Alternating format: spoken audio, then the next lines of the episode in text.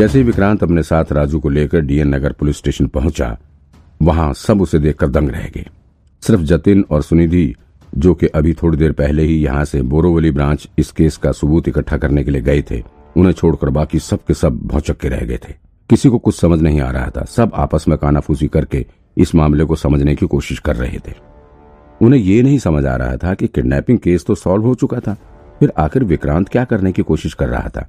इसी समय विक्रांत को रितेश और राघव ने अपडेट दिया कि उन्होंने मिस्टर तलवार और उनके बेटे अंकित तलवार को अरेस्ट कर लिया है और ये दोनों उन्हें लेकर जल्द ही डीएन नगर ब्रांच पहुँचने वाले हैं। अंकित को अच्छे से इंटेरोगेट करने के लिए न सिर्फ़ विक्रांत ने, उसकी पूरी फैमिली और रिलेटिव्स की भी पूरी कुंडली निकालने के लिए कह रखा था। विक्रांत ऑफ़िस में पहुंचकर अंकित को इंटेरोगेट करने की तैयारी कर ही रहा था कि अचानक से वहाँ ब्यूरो चीफ मिताली और टीम बी के लीडर चेतन एक साथ पहुँच गए। मिताली तो अभी ऑफ़िस के भीतर घुसी भी नहीं थी। उनके चिल्लाने की आवाज़ सुनाई देने लगी। विक्रांत, तुम एक मिनट के लिए भी शांत होकर नहीं बैठ सकते क्या? रोज कुछ ना कुछ धमाका करते रहते हो। क्या चलता रहता है तुम्हारे दिमाग में? ये तुमने उन दोनों बाप बेटों को क्यों अरेस्ट किया है? अब उसका क्या मामला है? मैडम, देखिए, मुझे प्रॉपर एविडेंस मिल गया है, जिससे ये प्रूफ होता है कि आज से दस साल पहले पेट्रोलियम फ्लैट में टीना गांधी का मर्डर अंकित तलवार नहीं किया था। रोहन को झूठा आरोपी बनाकर जेल में डाला गया है। मेरे पास अब ठोस सबूत है। विक्रांत, तुम तुम क्या करते हो? तुम्हें ये सब नहीं करना चाहिए। बिना विक्रांत की बात खत्म हुए ही ब्यूरो चीफ मिताली बोल पड़ी। तुम्हें अच्छे से पता है कि ये केस क्लोज हुए दस साल हो चुके हैं। और दूसरी बात, ये केस हमारे ब्रांच का है ही नहीं। और तुम ये सब जो कर रहे हो, ना इससे तुम्हारे, हमारे सीनियर अधिकारियों पर भी उंगली उठाने का काम कर रहे हो। समझे? तुम्हें अंदाज़ा भी है कि अगर उन्हें इसके बारे में पता चलेगा तो इसका परिणाम क्या होगा? सही बात, विक्रांत। चेतन ने भी ब्यूरो चीफ मिताली की बातों से सहमति जताते हुए कहा, देखो भाई, ये इज़्ज़त और रुतबा बनाने में बहुत वक्त लगता है, लेकिन इज़्ज़त खोने में जरा सा भी टाइम नहीं लगता। तुम सीनियर से पंगा मत लो, वरना बहुत मुश्किल हो जाएगी तुम्हारे लिए। क्यों पुरानी कब्र खोदने में लगे हो? नहीं, कोई सवाल ही नहीं उठता। विक्रांत ने बेहद सख्त लहजे में जवाब दिया, मुझे आज ही उन्हें अरेस्ट करना है और आज ही उन दोनों को इंटेरोगेट भी करना है। अंकित तलवार बहुत शातिर आदमी है। और अगर मैंने आज मौका छोड़ दिया तो फिर आगे वो कभी मेरे हाथ नहीं लगेगा। अरे, ब्यूरो चीफ मिताली ने अपनी भौएँ टेढ़ी करते हुए विक्रांत से कहा, अरे, तुम्हें नहीं समझ आ रहा, मैं क्या कह रही हूँ तुमसे? ये केस दस साल पहले क्लोज हो चुका है, और ये हमारे ब्रांच का केस नहीं है। तुम इस तरह से बिना किसी प्रोटोकॉल का इसको इन्वेस्टिगेट नहीं कर सकते। इन्वेस्टिगेशन करने के लिए तुम्हें पूरा प्रोटोकॉल फॉलो करना पड़ेगा, और वो पूरा स्टेप बाय स्टेप प्रोसीजर होता है। तुम इस तरह से किसी को अरेस्ट करने का ऑर्डर नहीं दे सकते। ये इलीगल है, समझे? और अगर तुम ये सब करते हो तो फिर तुम खुद के लिए प्रॉब्लम क्रिएट कर रहे हो। तभी अचानक से वहाँ पर एस के भागता हुआ पहुँचा। उसने विक्रांत की तरफ़ देखकर चिल्लाते हुए कहा, विक्रांत सर, हमने उन्हें अरेस्ट कर लिया है। तो उन्हें अब सीधे इंटेरोगेशन रूम में भेज दें। एस के को अब आभास हुआ कि यहाँ पर ब्यूरो चीफ मिताली भी मौजूद है। उन्हें देखकर वो चौंक पड़ा। ठीक है, उन्हें इंटेरोगेशन रूम भेज दो। विक्रांत ने अपना हाथ हिलाते हुए ऑर्डर दिया। नहीं, छोड़ो उन्हें। रिलीज़ करो। ब्यूरो चीफ मिताली ने तेज आवाज़ में कहा, विक्रांत, फालतू की मुसीबत खड़ी करना बंद करो, समझे? तुम इस केस पर काम नहीं कर सकते। बताया हुआ है तुम्हें। इस केस की इन्वेस्टिगेशन जिन्होंने की थी, वो इस वक्त हेडक्वार्टर में सबसे सीनियर पोस्ट पर है। तुम जो कर रहे हो, इसका रिज़ल्ट सिर्फ़ तुम ही नहीं, बल्कि पूरे डीएनए ब्रांच को झेलना पड़ेगा, समझे? विक्रांत, मैडम की बात मान लो। चेतन ने भी विक्रांत को समझाते हुए कहा, इस तरह से जोश में काम नहीं किया जाता। चलो, हमको दूसरा रास्ता सोचेंगे, ठीक है? लेकिन अभी से छोड़ो प्लीज़ मुझे समझ नहीं आता। विक्रांत ने दहाड़ते हुए कहा, रोहन नेगी को गलत फंसाया गया है और वो पिछले दस साल से उस गलती की सजा काट रहा है, जो कि उसने कभी की ही नहीं है। अब अगर सच्चाई सामने आ गई है, सबूत है, गवाह है, मुजरिम है तो फिर आप लोगों को प्रॉब्लम क्या है? क्या सिर्फ़ सीनियर्स की इज़्ज़त करने के लिए और ये केस हमारे ब्रांच का नहीं है, इसलिए हम एक बेकसूर को जेल में सड़ने देंगे? जेल में रहने देंगे? फिर विक्रांत ने ब्यूरो चीफ मिताली को घूरते हुए कहा हम लोग पुलिस की नौकरी इसलिए करते हैं क्योंकि हमारा काम सच्चाई को सामने लाना है। मुजरिम को सजा दिलानी है। हम सिर्फ़ अपने बड़े अधिकारियों की इज़्ज़त रखने के लिए काम नहीं करते हैं। और मुझे किसी और का तो नहीं पता, लेकिन मैं ऐसी नौकरी नहीं करता हूँ।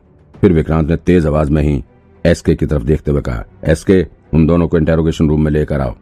अभी विक्रांत की धाड़ सुनकर पूरे ऑफ़िस में सन्नाटा छा गया। एसके ब्यूरो चीफ मिताली की तरफ़ देखते हुए उनकी मनसा जानने की कोशिश करने लगा। लेकिन उसकी कुछ बोलने की हिम्मत नहीं हो रही थी।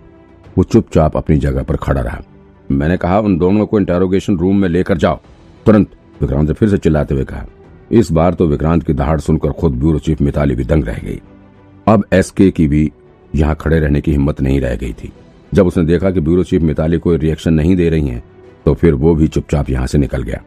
पागल, तुम पागल हो गए हो विक्रांत, ब्यूरो चीफ मिताली ने गुस्से में आकर चिल्लाते हुए कहा। देखो तुम आज जो कुछ भी कर रहे हो, उसको सब देख रहे हैं। अब अगर आगे कुछ भी होता है तो फिर उसके जिम्मेदार सिर्फ़ तुम हो गए हाँ ठीक है, मैं ज़िम्मेदारी लेता हूँ। विक्रांत ने भी मिताली के ही सुर में जवाब दिया।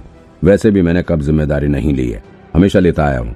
बस आप लोग ऊपर कुर्सी पर बैठकर हेडक्वार्टर वालों का मुँह देखिए। अपनी ड्यूटी करने के बजाय उनकी इज़्ज़त का ख्याल रखिए। आप लोग कुछ नहीं कर सकते कभी। बस कुर्सी पर बैठकर लीडर बन गए हैं। लेकिन लीडर वाले एक भी गुण नहीं है। विक्रांत एक सांस में ये सब भूल गया। ये सुनकर मिताली शर्म से अपना सर नीचे करके खड़ी रह गई। उसके पास कुछ भी कहने को नहीं बचा था। विक्रांत आज न जाने किस मूड में था। उन्हें समझ ही नहीं आ रहा था। ये सब कहने के बाद विक्रांत तुरंत मिताली के सामने से होते हुए इंटेरोगेशन रूम की तरफ़ बढ़ गया। विक्रांत जब इंटेरोगेशन रूम के करीब पहुँचा तो उसे वहाँ गेट के सामने काफ़ी ज़्यादा भीड़ नज़र आई। उसे ये देखकर थोड़ी हैरानी हुई।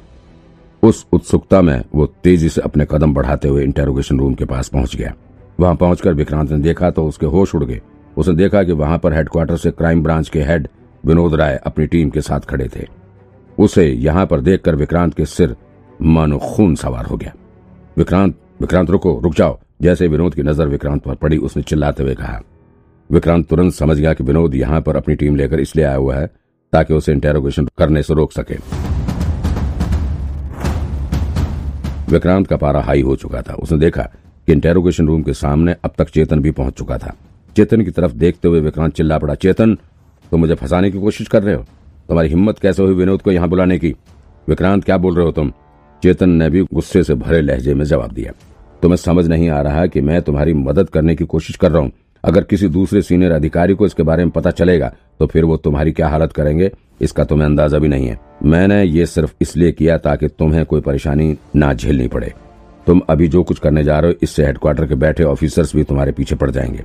इसका मतलब तुम समझते भी हो। पूरा पुलिस डिपार्टमेंट तुम्हारे विरोध में खड़ा हो जाएगा।